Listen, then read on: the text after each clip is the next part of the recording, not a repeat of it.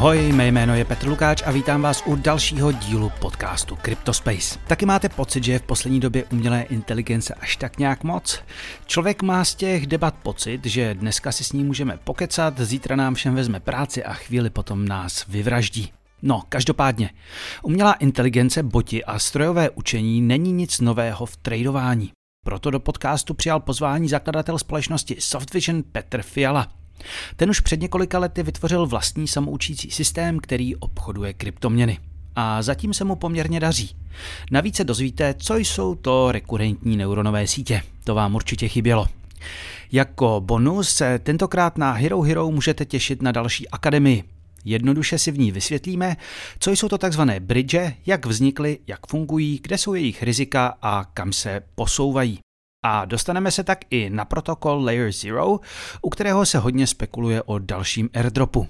Takže kdo ještě není členem, chce podcast podpořit a hlavně chce přístup k exkluzivním epizodám, hurá na herohero.co lomeno Cryptospace. To je za mě na úvod vše, jako vždy mi pište na cryptospace.cz zavináč proton.me, na Twitteru mě najdete jako zavináč ruzový slon, sledujte mě na Instagramu, lajkujte, odebírejte. Tak pojďme na to, tohle je Cryptospace. Dlouhodobým partnerem podcastu je nová česká společnost Firefish, která umožňuje půjčky jištěné bitcoinem. Platforma řeší půjčky nekustodiálně, vše je řešeno pomocí chytrého kontraktu přímo nad bitcoinem. Firefish je nyní spuštěn v režimu Early Access, takže si platformu můžete už dnes vyzkoušet. Stačí se zaregistrovat na firefish.io a u nezávazné poptávky uvést do poznámky CryptoSpace. Pokud tak věříte bitcoinu, nechcete ho prodávat a zároveň by se vám hodila hotovost, můžete přes Firefish bezpečně svůj bitcoin uzamknout a půjčit si proti němu ať už na dovolenou, auto nebo další bitcoiny. A pokud máte volnou hotovost, můžete ji investovat za atraktivní úroky s minimálním rizikem. Takže se podívejte na firefish.io, platformu si vyzkoušejte nebo je sledujte na Twitteru, kde je najdete jako zavináč firefish mezera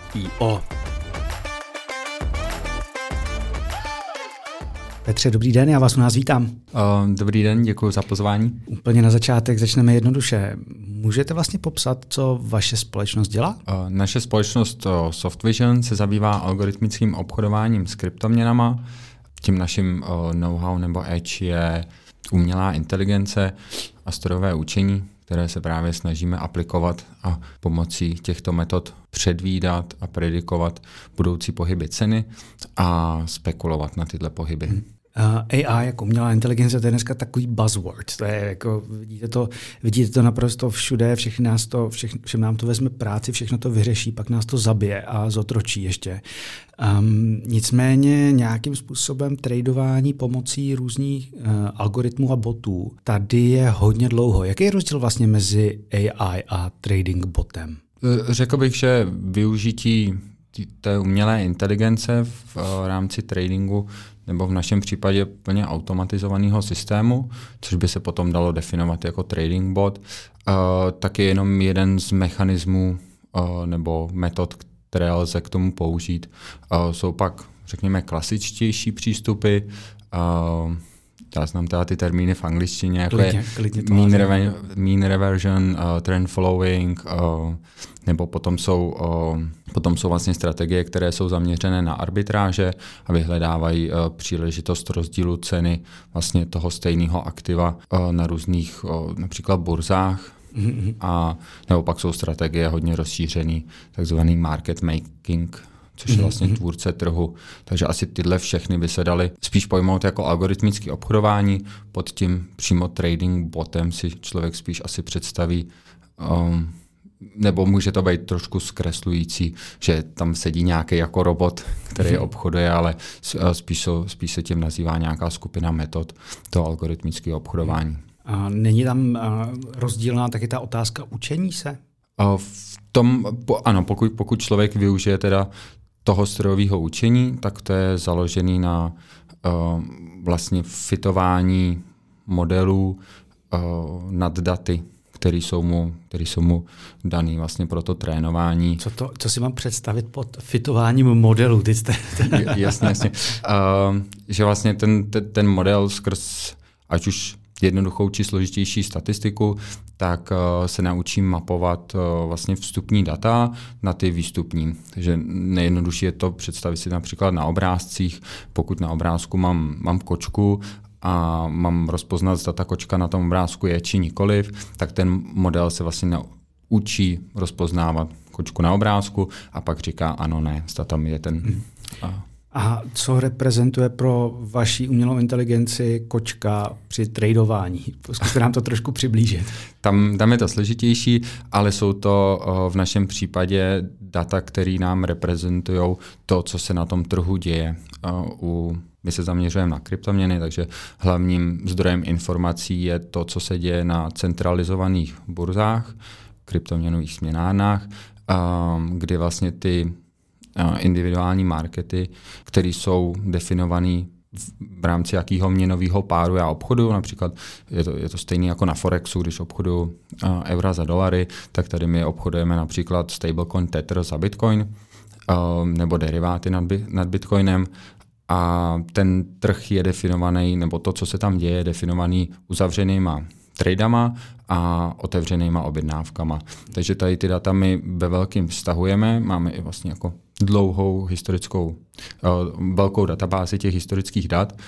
A ty potom si nějakým způsobem předspracujeme, protože to jsou, to jsou velké data, tak z toho potřebujeme uh, vytahat skrz něco, co se nazývá feature engineering, uh, nějaký ukazatele, tak aby pro ten model to bylo srozumitelnější nebo právě lépe nafitovatelné nebo hmm. lépe se ten model dal naučit nebo natrénovat a pak vlastně na té na těch historických datech trénujeme ten model, kdy o, vlastně na vstupu má tady ty featurey spočítané právě na těma, nebo featurey, které nám reprezentují ty jednotlivé trady, případně ty, ty odry a na výstupu potom my mu zadáváme, co má, co má generovat, co má predikovat, například o, kolik bude stát Bitcoin za jasně, další hodinu. Jasně, takže vy se vlastně podíváte, jaká je poptávka a nabídka podle orderů, které tam jsou, podle orderbooku, a pak se podíváte na nějaký vývoj té ceny a dle historických nějakých zkušeností se váš bot pokusí predikovat, co se stane, když to hodně zjednoduším. Ano, ano. A v, v podstatě vlastně my používáme uh, rekurentní neuronové sítě, které jsou silné. Co to rekurentní neuronové sítě? Teď jste mě úplně zabil, přiznám se. uh, to, to, to neuronové sítě, tak to jsou vlastně uh, metody nebo uh, modely, které se využívají právě v tom posledním hypeu uh, umělé inteligence. Takže uh, vlastně tady ta tady ta oblast se nazývá deep learning a je to nějaká reinkarnace těch, eh, těch neuronových sítí, které byly teoreticky a i prakticky vyskoumány už v počátku 50. let, pak byl taková AI winter, tak vlastně, vlastně na mhm. přelomu tisíciletí třeba se preferovaly jiné modely a s příchodem deep learning teď konc, eh, někdy v roce 2008 až 2011, tak vlastně se zase dostali do popředí. A eh, je, ten model nebo specifický model, který my využíváme, tak je uh, rekurentní neuronová síť, která uh, vlastně má v sobě takovou smíčku, takže ona si pamatuje, co bylo podáno na ten vstup v předešlých vlastně sekvencích. A díky tomu tomu ten náš model dokáže hledat vlastně v těch historických datech paterny, určitý vzory chování, přes velkou dimenzionalitu mm-hmm. těch dat, protože vlastně my, my třeba stahujeme velké množství různých marketů z různých těch centralizovaných burz a nalézá tam vlastně skrytý paterny v tom chování přes časovou dimenzi. Mm-hmm. Jak moc se vlastně ten systém postupně vyvíjí a jak moc se umí vyvíjet sám a jak moc ho musíte vyvíjet vy? Uh, těžko se to kvantifikuje. Eh, vlastně já jsem s tím, s tím obchodováním začal v létě 2017, mm-hmm. kdy jsem to nasadil mm, do AVSK a od té doby to kontinuálně obchoduje. A vlastně v pravidelných či nepravidelných intervalech my, tam, my to třeba jednou za 14 dní vypneme na půl hodiny a nasadíme novou verzi. Uh, ta nová verze se buď to může lišit tím, že jenom vlastně natrénujeme ten model na nových datech, nebo doučíme, mm-hmm. a uh, a jede dál a je to vlastně stejná generace, stejné nastavení. Uh, takže tohle je nějaká nějaký pravidelný přeučení toho modelu a dalo by se říct, že se tady tím způsobem naučí sám. Uh, druhá část, a to je vlastně, co ten dnešní tým má na starosti nebo dělá, tak je vývoj a řekněme nějaký posun toho modelu, ať už že použijeme uh, jiný typ modelu, přidáme tam nějaký další data na vstup, predikujeme nějaký další signály a tak dále. Těch, těch vlastně věcí a dimenzí, co zkoumáme, tak je velké množství. Máme velké množství různých hypotéz a různé hmm. věci testujeme a vyvíjíme. A to jsou potom uh, ty činnosti, které vlastně upravíme my. Jasně, jasně. Ale to samoučení je prostě, že se že umí zpracovávat i ty aktuální nebo ty nejpozdější data a na těch se učit, ale není to, že k tomu po půl roce přijdete a podíváte se, what have, what have I done, co tady celý vzniklo za Sentinely. To, takhle se neučí. Uh, aktuálně ne, je to, je, to, je to trošku jiný přístup, uh, který se nazývá reinforcement learning. Uh, my tam máme nějakou část, která, která k tomu inklinuje, ale uh, není to nic, co bychom teď měli nasazený na produkci.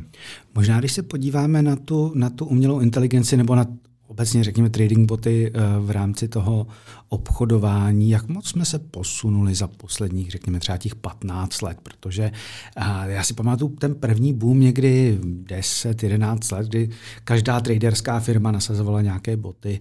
Víceméně dneska, dneska ten velká část market makingu nebo těch, jako na, na všech burzách nebo obrovské množství obchodů je děláno nějakou, nějakými automatizovanými programy. Jsou to obrovské množství třeba i mini transakcí, že jo, které dělají, určují tu cenu. Takže bez toho by se dneska ty trhy neobešly. Ale jak moc je to dneska sofistikovanější? Kam jsme se posunuli? Mm-hmm.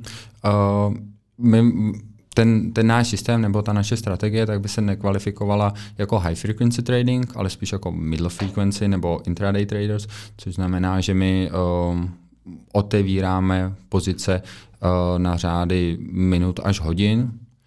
Uh, v tom případě toho high frequency trading tam jde vysloveně o milisekundy. Jasně, Takže to jasně. není úplně, úplně naše nebo moje expertíza, to jméno, že bych si troufal nějak uh, kvalifikovaně odpovědět, kam se to posunulo. Uh, nicméně třeba ty metody, které my využíváme v rámci teda ty um, toho přístupu umělé inteligence, tak to jsou modely, které jsou staré jednotky let, uh, mm. kdy vlastně uh, na nějaký univerzitě nebo nějaký ten, ten, um, ten člověk, uh, který se tím zabývá, tak přijde s myšlenkou, že tohle by mohlo fungovat, uh, nebo se inspiruje právě těma spíš teoretickýma základama, který můžou být 20 let starý klidně, nebo, nebo i z minulého století.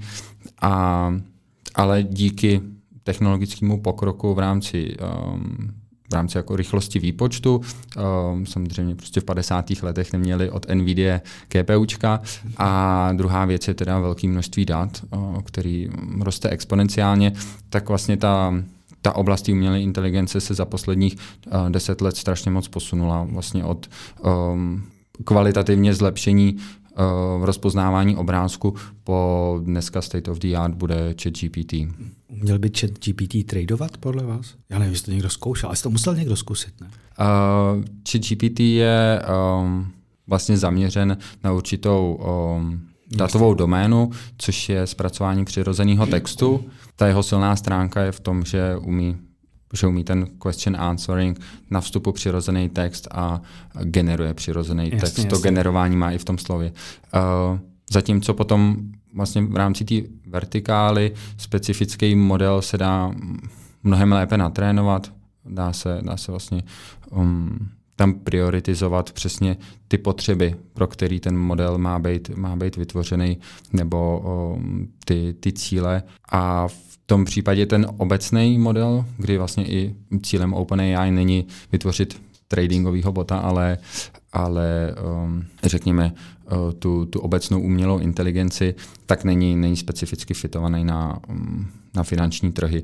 Ta, tam, kde se, kde se používá, nebo tam, uh, kde se to nějakým způsobem aplikuje, tak je spíš třeba Bloomberg, tak myslím, že ty mají nějakou spolupráci Jasně. s OpenAI a samozřejmě ten jejich news feed se dá prohnat tady tím, tady mhm. tím modelem a potom třeba uh, mu dát za úkol z toho vytvořit nějaký abstrakt nebo uh, říct si o, o sentiment té zprávy, zda je pozitivní nebo negativní. Takže já četl jsem nějakou, nějakou studii, kdy, t, kdy analyzovali uh, vlastně reporty od Fedu mm-hmm. a ptali se, zda je to pozitivní či negativní pro nějaký, uh, pro nějaký asety, pro nějakou třídu aktiv a tam to fungovalo docela dobře.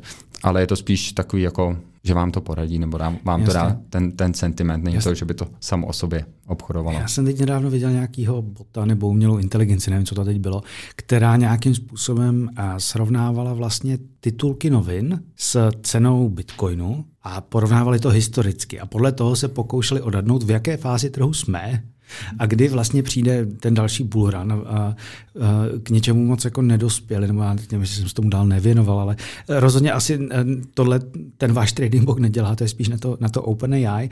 Já tady mám ještě trošku jinou otázku. Jak vlastně velký vliv eh, dneska ta umělá inteligence obecně na to tradování ve světě má? Co, jako, jaký objem těch tradeů třeba dneska připadá na boty? Já, si, já mám kamaráda tradera, který prostě říkal, že třeba dělá dlouhý roky ropu přestal dělat ropu a začal dělat jenom deriváty, protože říkal, že s těma botama už se tam nedalo soutěžit prakticky, že to, že, mm-hmm. že to nejde. Uh, Zase, když, když bychom to rozdělili na ten automatizovaný trading nebo algoritmický obchodování, tak to je určitě rozšířený a bude to tvořit uh, velkou část, dáme asi 70% celkového obchodovaného množství. Hmm. zále, záleží samozřejmě na trhu, uh, záleží, zda to je spotový obchodování nebo, nebo deriváty, ale ten, ten velký podíl tam mají právě třeba ty market makeři nebo, nebo arbitrážní Jasně. body, boti v případě, v případě kryptoměn, protože ty ceny jsou, jsou výrazně odlišné. A, a jakou roli hrají u obchodování krypta tyhle, tyhle boti?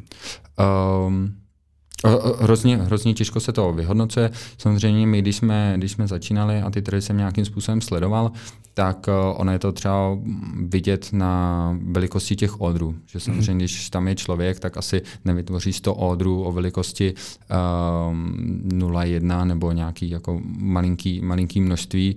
To jsou právě potom ty, řekněme, automatizované algoritmy, které tam dokážou teda pokrýt celý ten order book.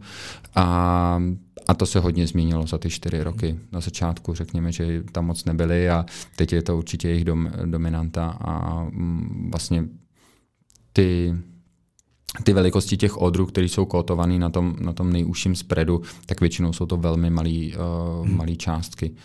Uh, takže tam, tam se to posunulo.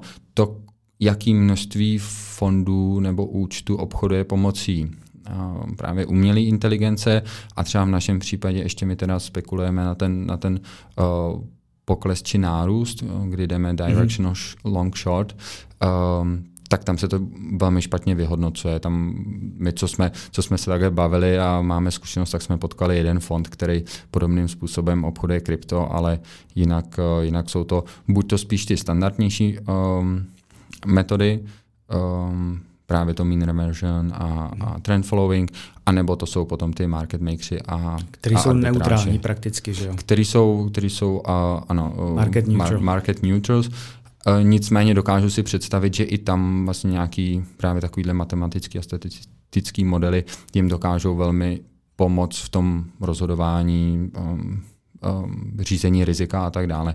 Takže i tam určitě nějaká část modelů, který by se asi dali popsat jako strojový učení nebo umělá mhm. inteligence, hmm. tak se tam asi, asi určitě dají aplikovat. To není strojový uh, učení nebo umělá inteligence, nicméně ty trading nebo různé formy botů, uh, to už je asi, zase úplně jiná liga. Teď vznikají v rámci DeFi, že jo. Máme MEV boty, kteří se snaží předbíhat transakce a, a vlastně vydělávat na nějakým způsobem uh, řazení transakcí do bloku Etherea a dalších. Máme boty, kteří nějakým způsobem se snaží skupovat NFTčka a podobně, ale to už, to už, je, to už je zase úplně, úplně něco jiného.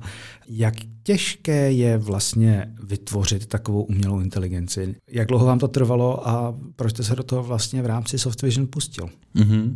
To je, to je několik otázek naraz. Začněme tou první. Uh, uh, jak těžké je to vytvořit? Jak moc je to těžké? Uh, začít s nějakýma pokusama asi, asi je velmi jednoduchý. Uh, existuje spousty tutoriálů. Uh, hodně to vývoje nebo takových uh, how to um, právě blogů a stránek, tak využívají to jmenuje Jupyter Notebook, což je taková jednoduchá webová stránka, kde se dá pustit Python kód.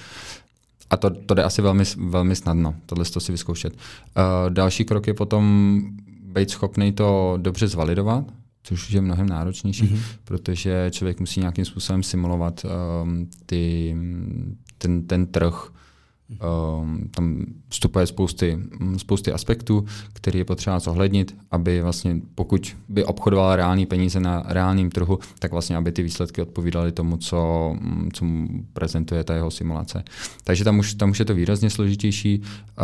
Uh, získat data zrovna u krypta není tak složitý, přístup na trh je docela jednoduchý uh, skrz API. To jsou právě i důvody, proč uh, my obchodujeme kryptoměny nebo proč jsem začal s kryptoměnama a ne s nějakýma uh, jinýma, jinýma třídama aktiv kde by to mno, bylo asi mnohem složitější. A uh, potom asi, asi tím, tím dalším oříškem je nějaká robustnost a vlastně udržitelnost celého toho systému. Takže když potom člověk to chce dělat na nějaký mm, velký škále nebo se nějak jako škálovat, tak už to, už to začíná být mnohem složitější a komplexnější. Hmm. Ale vy jste to rozjížděl v roce 2017. Jak dlouho vám teda trvalo vytvořit tu první použitelnou verzi? Iteraci. Uh, já ještě, ještě teda, uh, abych to upřesnil, tak já jsem se k tomu dostal tak, že jsme s kamarádem diskutovali možnost uh, vlastně obchodování těch arbitrážních příležitostí, kdy právě před tím rokem nebo kolem toho roku 2017 uh, tam byly, tam byly velký rozdíly, ale... Mezi, mezi kterými trhy bylo? Protože na tom eh, to, to dnes už všemi nenáviděný SBF, Sam Beckman-Fried a FTX na tom trošku vyrostly, že, že teď, teď mě opravte, to byly trhy ve Spojených státech a to byla Korea nebo Japonsko? Ano, ten největší rozdíl eh, je mezi, mezi Ázií a Amerikou, nebo Jasně. byl tenkrát. A, uh, tak to jste dělali taky akorát na dálku. Tam my, my jsme se k tomu nedostali, byla to nějaká myšlenka, nějaká uh, něco, co jsme, co jsme si říkali, že bychom mohli zkusit. Uh, tam byl problém potom vlastně s točením toho Fiatu. Jasně, Člověk jako jasně. může, může dobře točit krypto, ale, ale tou dobou se hůř točil Fiat, uh, nehledě na to na vlastně přístup nějakých jako českých bank a tak dále. Takže uh, tohle bylo asi, nebo jsme to vyhodnotili komplikovaně a ještě ten trh se postupně zefektivňoval, takže vlastně i ta, i ta příležitost nějakým způsobem mizela, i když je vidět, že, že tady zakladatel FTX uh, i později na tom dokázal dobře vydělávat. Dneska, a, dneska by byla dobrá Nigérie, tam je snad největší rozdíl, jsem koukal. Jo, a ty, ty, těch arbitrážních fondů je stále hodně a stále si dokážu představit, že generují rozumný uh, nebo hezký PNL. Um, ehm, Nicméně tím, že já jsem datový analytik, uh, tak na ty data jsem se díval i právě z pohledu toho, jak moc ta historie vysvětluje vlastně ten, ten um, budoucí pohyb ceny. A ta vazba tam byla velká a vlastně to, jak my jsme schopni, uh, nebo v rámci těch měřitelných kritérií, uh, těch metrik, kterých my jsme schopni dosahovat, um, například s mnohem vyšší než 50% úspěšností správně predikujeme, zda ten trh půjde nahoru nebo dolů. A ta, pravi, eh, ta, ta, ta naše úspěšnost je násobně vyšší, než, než co by člověk eh, byl schopný eh, s podobným přístupem dosáhnout na akciovém trhu nebo na Forexu. Tak, tak vlastně tohle nějakým způsobem jako nás motivuje k tomu, že, že ta příležitost tam je a doopravdy ten trh se chová nějakým neefektivním způsobem mm-hmm. a máme tam tu příležitost vlastně potom tady ty signály zobchodovat a, a v, v průměru na tom vydělávat. Jak dlouho vám to teda trvalo? Vy jste úplně zahnul. Jo, jo. uh, takže vlastně uh, řekl bych, že tak dva roky. Ono to bylo v něko... Dva roky práce prostě uh, No, tak já jsem, já jsem byl uh, plně zaměstnaný. Někde jinde. Někde jinde, takže jsem to dělal po večerech. uh, myslím, že to byla nějaká třetí iterace, kdy se mi to povedlo. Uh, no. Vy neříkáte verzi, ale iteraci. Uh, jo, tak č- člověk si s tím začne hrát, uh, pak to položí k ledu, pak po půl roce se uh, k tomu vrátí, uh, pak to zase položí k ledu a pak za čtvrt roku něco napadne a hmm. zkusí to a ono to začne fungovat a, a pak už je to jenom pak už je to ta intenzivní práce, to dotáhnout do té podoby, že, že člověk je nějak uh, rozumně přesvědčený o tom, že to může nasadit uh, na reální obchodování s vlastníma penězma, takhle jsem, nebo s vlastníma úsporama, takhle jsem začal. A pak právě uh, v návaznosti na to následující rok jsem založil tu společnost, protože to performovalo dostatečně dobře, aby mi to dalo tu, tu míru jistoty se teda zbavit toho normálního zaměstnání a Jasně. přejít tady. A dneska, tady... dneska jedete teda nějakých 5-6 let. A jste jediný podílník nebo máte ještě nějakého partnera? Uh, jsem jediný podílník. A vy jste tedy na začátku obchodoval s vlastními úsporama, s vlastníma úsporama. A nicméně pak předpokládám, že jste scháněli kapitál i od nějakých investorů. Uh, Jo, začal jsem, začal jsem s vlastníma, potom tam přistoupili nějaký kamarádi velmi blízký a pak se to vlastně pak jsem to zaregistroval pod CISIF 15, tady v Čechách neregulovaný fond, nedohlížený Českou národní bankou a vlastně oslovoval jsem nebo bavil jsem se o tom se skupinou Friends and Family v podstatě, kdy takhle postupně se ty lidi nabol, nabalovali, že jim se to líbilo nebo, nebo jim to dávalo smysl, tak to doporučili jejich kamarádům a tak dále. Uh, takže to, tohle fungovalo vlastně do loňského, do loňského roku. Uh, tady ten model. Mm-hmm. Friends, family only. Uh, friends, family and their friends. Jasně, jasně, jasně. Takže také jsme, také jsme postup, postupně uh, rostly, ale bez jakýhokoliv marketingu vlastně. Uh, to, že, to, že jsme nebyli um, dohlížený Národní bankou, tak nás ani neopravňovalo k tomu to nějakým způsobem marketovat, takže ani jsme neměli webové stránky nebo, nebo cokoliv uh, takového. A loni tak jsme, tak jsme založili plně regulovaný fond, um, který je obdobou Českého fondu kvalifikovaných investorů a to nám dává právě možnost se, se nějakým způsobem zviditelnit. Proč, a už proč, ob, proč obdobou? Kde, kde jste ho založili? Um, my jsme v podstatě byli nucený ho založit na Kajmanských ostrovech, um, protože um, vlastně v rámci, v rámci Evropské unie tak je vyžadovaný regulovaný depozitář, což uh, v rámci, v rámci obchodování s kryptem úplně nefunguje, nebo není zatím, uh, nebo možná teď v Lucembursku už je, nebo bude ve velmi blízké době.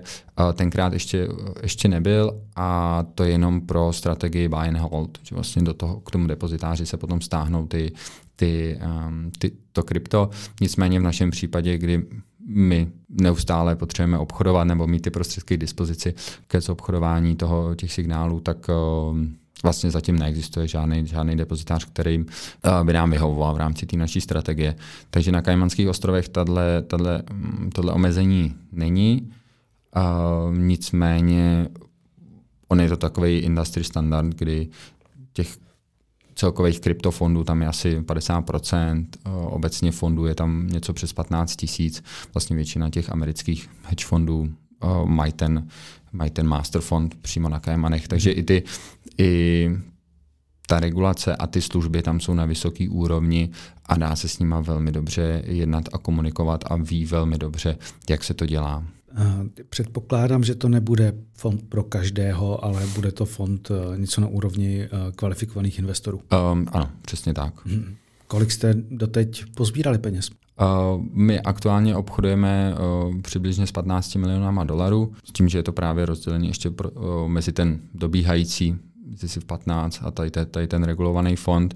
Když jsme, když jsme to, řekněme, zakládali nebo, nebo zkoumali vlastně, kde a jakým způsobem to založit, tak byla úplně jiná situace. Byl ten uh, známý bull run mm-hmm. uh, toho roku 2021, uh, kdy jsme neskutečně vyrostli a v loni ta situace se výrazně změnila, takže určitě nějaký cíle nebo mm, očekávání, které jsme od toho měli, nebo metriky, čeho jsme chtěli dosáhnout v rámci toho, toho získávání kapitálu, tak se, nám, tak se nám nepodařilo, ale myslím si, nebo doufám, že je to jenom otázka času a je to přechodný období, protože prostě ta, ty, ty prostředky se z, z těch rizikových aktiv mhm. výrazně teda stáhly. Jasně, jasně. E, jak je, a teď, teď pomeňme, že krypto je velmi specifická oblast, kde prostě jsou obří výkyvy, ale někdy i velmi neočekávané události. Oni jsme jich měli několik. Když pomineme od těchto těch, v, v normální době krypta, jestli něco takového existuje, jaká byla zhruba výnosnost toho vašeho fondu? Jo, my nerozlišujeme to, zda tam teda byla nějaká neočekávatelná událost či, či nikoliv, prostě je to součástí té historie a museli jsme to nějakým způsobem zobchodovat a za ty, za ty šo, za to fungování od toho, od toho ledna 2018, tak máme um, ty průměrní roční výnosy 60% po poplacích. Mm-hmm. Takže ne to fees. Takže vás třeba nesemlelo něco jako uh, naprostá, naprostý kolaps trhů loni po Teraluně? nebo pád FTX, protože to jsou věci, které prostě v té historii nejsou a ten bot, který vlastně nějakým způsobem čerpá z nějakých historických událostí, nevím, jestli se s nima umí poprat. Um, určitě, uh, v rámci těchto dvou událostí, tak uh, na tom trhu se to odrazilo odlišně. Všechno, co má vliv na cenu, tak se nás dotýká. Samozřejmě my se můžeme v rámci nějakého risk managementu připravit na ty očekávané události, můžeme reagovat nějakým způsobem na ty neočekávané, ale to je vždycky ex post, protože od někud ten signál přijde a pak už záleží, zda se to velmi rychle propíše do té ceny a, ten, um, a je to nějaký, řekněme, ještě standardní chování toho trhu, anebo už je to něco úplně nestandardního uh, v případě toho, toho FTX. Takže zatímco ten, ten loňský květen, červen, když bych to ještě rozdělil, že my tou dobou jsme, jsme primárně obchodovali na spotu, kde, což je vlastně trh, kde se nakupuje bitcoin a zase se zpátky prodává třeba za dolary nebo, nebo eura, tak uh, tam jsme měli uh, tam jsme měli negativní PNL z toho důvodu, že vlastně ten trh dva měsíce šel, šel čistě dolů ale tou PNL dobou... je uh, uh, profit and loss. Profit and loss pro ty, kteří neznají. Ale třeba eh, deriváty, které jsme, který jsme na jaře toho roku dovyvinuli nebo upravili tak, aby, aby splňovali uh, nebo lépe obchodovali a měli lepší výsledky, tak ty už vlastně tady ten, ten květen, červen prošli, prošli velmi dobře. Na tom, na tom květnu fungovalo, fungovalo ten trading skvěle. Červen, tak ten byl někde, někde jako na nule. Takže, takže ty předešlé roky byly velmi výnosné, ale i ten loňský, který byl obrovsky turbulentní, obrovsky neočekávaný, tak jste vlastně prošli v zisku. Ne, ten, skončili jsme ve ztrátě, ale bylo to hlavně z toho důvodu, že ten první, první půl rok jsme obchodovali na těch spotových trzích, Jasně. kde vlastně, když ten trh jde dolů, tak my nemáme možnost někde generovat zisky a jenom eliminujeme ztráty. Jasně. Takže potom, potom následně my jsme postupně v průběhu toho, té druhé poloviny roku překlápěli víc a víc uh, kapitálu do derivátů. A nicméně ten FTX crash, ač přímo na FTX jsme neměli žádný kapitál, tak se odrazil v té ceně velmi velmi jako dynamicky nebo velmi rychle, což je právě problematický pro ten, pro ten náš přístup, pro tu naší strategii, zatímco v ten květen červen, tam vlastně ten trh na to nějakým způsobem reagoval postupně, byla tam zvýšená volatilita, bylo tam nějaký, řekněme, davový chování, takže nějaký FOMO a FAT, tak na tom, na tom ta naše strategie umí do, dobře se buď to zahojit, anebo, nebo vydělávat. Zatímco u toho pádu FTX vlastně potom hlavně v druhé polovině listopadu a, eh, a v prosinci, tak došlo k výraznému útlumu a vlastně odlivu eh, kapitálu z burz a ta aktivita byla hrozně nízká, takže tam potom ty, ty poslední dva měsíce pro nás byly složitý, protože tam nebylo vlastně kde, kde nějak jako snížit. A ono se do půlky ledna prakticky nikdy neobchodovalo. Vy jste říkal, že jste to přesouvali do derivátů nejčastěji do jakých a jaký máte třeba dneska vůči spotu poměr? Vlastně dneska my obchodujeme pouze deriváty a buď to bitcoinový nebo etherový a jsou to, jsou to perpetual contracts, takže tam není žádný mm, datum vypořádání. To, jak eh, ten, ta cena toho kontraktu kopíruje tu indexovou cenu, tak je na základě nějaký, něco, co se nazývá funding, je to v pravidelných intervalech na většině burz 8-hodinových a když je převis eh, vlastně na té long straně, tak eh, když ta cena toho, toho derivátu je vyšší než ta indexová cena, tak ty, co jsou long, tak platí určitý fee těm, co jsou short mm-hmm. a, a naopak. Takže vlastně tohle nějakým způsobem um, se snaží udržet cenu toho, toho derivátu blízko té index ceně. A pro nás jsou tady ty, tady, ty deriváty zajímavé z toho hlediska. Jednak je tam násobně větší mm, zobchodované množství než, než na spotu.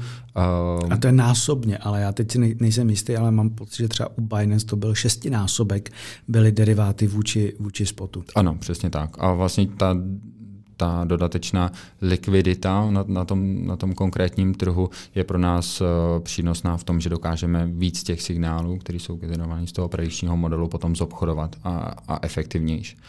Uh, Kolik tak udělá ten váš bot tradu? My vlastně vytváříme pozice a ty pozice se můžou skládat z mnoha tradeů. Takže Jasně. uh, my se dostaneme třeba do pozice, že máme... Um, Kolik za... pozic vytvoří Too long. Uh, nicméně vlastně ta naše holding period, tak je u těch derivátů, je to v řádech jednotek hodin. Takže třeba my, když tam alokujeme nějaký kapitál, třeba milion dolarů na ten, na ten trh, tak za měsíc ho otočíme přibližně stokrát. Co dalšího čeká umělou inteligenci v tradování? Myslíte si, že se třeba dostaneme do té samoučící, jako že už tam nebudete muset to updateovat vy, ale že opravdu eh, vytvoříte umělou inteligenci a za rok se na ní podíváte a říkáte, Hezky holka, ty se teda hodně vyšvihla. Uh, tam jsou dva přístupy, které tohle umožňují. Jeden, jeden ten, ten snažší se nazývá continuous, uh, continuous learning, což je, že, že vlastně se to někam nasadí a ono uh, na základě těch posledních dat se to samo doučuje vlastně stejným, postup, uh, stejným, stejným přístupem. Uh, druhá možnost je využití reinforcement learningu, kde vlastně ten, ten, ten trh a to obchodování na tom trhu slouží jako to prostředí, jako environment, a vůči kterému ten model se snaží, se snaží naučit, co je ta, co je ta nejlepší akce mm-hmm. při tom daném mm, stavu nebo state. A um, tohle je přístup, kterým DeepMind tak vlastně vytvořilo, vytvořilo bota pro pro Alpha. Um, ta, ten, ten bot nebo ten model se nazývá AlphaGo, ale, ale vlastně uh, vytvořili tam, tam model pro, uh, pro hraní hry Go. Uh, předtím vyhra, uh, vytvořili ta stejný model nebo podobný jednodušší pro šachy. že tady ty hry vlastně už uh, člověk už tady ty, tady ty modely vlastně dneska neporazí, protože ty mají uh, mnohonásobně více odehraného, než, uh, než kolik ten člověk zvládne za svůj život zkušeností nabrat. A, a takže, pro... takže vlastně do toho tradingu možná se dostáváme do fáze, že, že uh, tohle se začne realizovat. To je jeden český startup, který se, který se taky o to snaží. Takže, Jak se jmenuje? Uh, Equilibre Technology. To dělají ty, že jo? To dělají Mytoni. To nevím, jestli tam investovali Myton. Jak dlouho to podle vás bude trvat, než opravdu ty, ta umělá inteligence vystrnadí ty lidi z toho tradingu? Jak jsem říkal, ten můj známý říká, že už v některých komoditách eh, na těch klasických trzích, že už se s nimi jako velmi špatně velmi špatně bojuje. Ale některé ty trhy jsou stále jako o té knowledge mimo trh, že jo? takže na, na to můžete sázet eh, na nějakou jako dlouhodobé strategie. Ale eh, kdy třeba z toho krátkodobé, z těch krátkodobých trhů podle vás umělá inteligence vystrnadí ty lidské tradery? To je zajímavá otázka. Uh, pro, pro mě je to pořád jenom nástroj, takže ta, ta automatizace nebo to samoučení je jenom do určité míry a v podstatě ve všech oblastech uh, tady ty... A já tím nemyslím, že si bude ten bod žít dva roky vlastním životem bez nějakých zásahů, mm-hmm. ale, ale myslím si, že tam opravdu už bude, člověk na to bude dohlížet, ale ty jednotlivé uh, offery a ty jednotlivé pozice se tam budou automaticky nějakým způsobem dávat na základě nějaké umělé inteligence, řekněme. Jo, to už se děje i v našem případě, kdy vlastně my to nasadíme a ono to obchoduje 24-7, což je i teda výhoda, nevýhoda těch kryptotrhů, že, že jsou non-stop otevřený, takže ono i human trader nebo ten, ten, ten člověk by to měl hodně těžký vlastně všechno sledovat a všechno zobchodovat, takže předpokládám, že oni to většinou jako opustí ty pozice a, a jdou spát, takže to je určitě jedna z těch um, z těch přidaných hodnot tady, těch, tady těch metod. Ono ve všech doménách vlastně to, to strojové učení nebo ty, ty dnešní nejlepší metody umělé inteligence, tak se hodí na určitou činnost, že být dílčí či komplexnější, specifičtější či obecnější, ale zatím to není tak, že by, že by jako plně něco nebo někoho nahradila. Je potřeba si asi dobře vyhodnotit v tom, v čem tady ty modely jsou silný a v čem zase nejsou a vůči tomu, v čem ten člověk pořád ještě exceluje vůči tady těm modelům. To jsme uh, si možná neřekli, co je jejich slabost vlastně? Uh, určitě to, to bude nějaký jako komplexní vyhodnocení uh, všech informací, všech vstupů. Asi člověk má pořád nějakou uh, míru intuice, zkušenosti, která, uh, aby ten model na to mohl dobře zareagovat, tak všechno se to musí, všechno, kompletně ta informace se musí objevit v těch vstupních datech. Třeba zrovna v tomhle tom ohledu asi, uh, když jste se ptal na to, jak ChatGPT může ovlivnit trading, tak uh, zrovna v tomhle tom třeba asi může přispět, protože velmi dobře sumarizuje a reprezentuje vlastně ten přirozený mhm. text. Mm-hmm. Takže to je třeba jedna z oblastí, kde asi lidi mají ještě pořád trochu navrh, že um, si dokážou lépe přečíst um, tady výroční zprávu nějaké firmy a lépe vyhodnotit uh, dopady pro, pro pohyb akcí nebo jaký to bude mít vliv na, na cenu těch akcí ale o, nemusí to být zase tak vzdálená budoucnost, kdy tohle to rozhodnutí, tohle vyhodnocení právě udělá model podobný uh, tomu chat GPT, uh, dodá nějaký bias, nějaký signál modelu, který bude 24-7 automaticky obchodovat na trhu a vlastně ten se na základě toho vychýlí na jednu nebo druhou stranu, že bude preferovat nákup či prodej, mm-hmm. ale furt třeba bude obchodovat i ten signál, co se děje na trhu. Takže ve chvíli, kdy asi dokážeme takhle kombinovat vlastně veškerý, veškerý data a veškerou informaci, zakomponovat do toho, do toho rozhodování automatizovaného pomocí strojového učení, tak pak asi už té příležitosti pro lidi bude míň a míň. Um, vy jste fond pro kvalifikované investory, většinou si potom s, těmi, s, tím, s tou umělou inteligencí nějakým způsobem hrajou větší fondy. Je nějaký způsob, jak si může běžný, běžný drobný investor vlastně hrát s umělou inteligencí? Trade, co do tradování třeba? Co do obchodování? Uh, tohle nemám úplně proskoumaný, do jaký míry uh, většinou se používá, myslím, že MetaTrader nebo nějaký další platformy, které vlastně umožňují si tam nadefinovat jednodušší či komplexnější strategii a, a nechat vlastně tu platformu, aby ji vykonávala. Nebo pak jsou přístupy na copy trading, že vlastně uh, ten účet toho, toho investora nebo toho člověka, tak, uh, tak kopíruje příkazy nějakého jiného, nějakého jiného obchodníka a možná jeho strategie může být založena na, na, na těchto metodách. Těch, těch přístupů asi může být víc. Dneska je velké množství materiálu online. Teď nedokážu doporučit nějaký specifický, který by, na základě který by se člověk jako mohl naučit, jasně, ale jasně těch, těch informací online je, je velký množství. A na začátku jste vlastně popsal, jak si každý může vlastního bota navrhnout, že jo? Je to... Asi zjednodušeně, nebo tak jsem motivoval, že, že to nemusí být zase tak složitý. Jasně, uh, jasně. Složitý je to potom uh, udělat uh, reálný. Mhm. Vlastně to, to i mnoho těch akademických studií, které jsou velmi zajímavé třeba z pohledu toho, co všechno zkoušeli a dá se tam inspirovat, tak ale většinou, když jim to dobře vychází, tak tam zapomenou nebo opomenou uh, nějaký aspekt, třeba poplatky za zobchodování nebo price slippage nebo order book a vlastně nemožnost realizace všech těch příkazů. Mm-hmm. Petře, já vám strašně moc děkuju a přeju, ať se daří a ať vaše umělá inteligence moudří a moudří. Um, děkuji moc za pozvání, za příjemný pohovor. Tak to byl Petr Fiala ze společnosti Softvision. Pokud vás zajímá, jak fungují tzv. bridge a layer zeros, můžete vše najít na Hero Hero. V příští týdnu bychom se měli pustit do nového projektu, na kterém spolupracuje česká investiční společnost Wooten Company. Zatím je to tajné, tak se máte na co těšit. Za mě je to pro tentokrát vše a já se budu těšit zase příště. Naschledanou.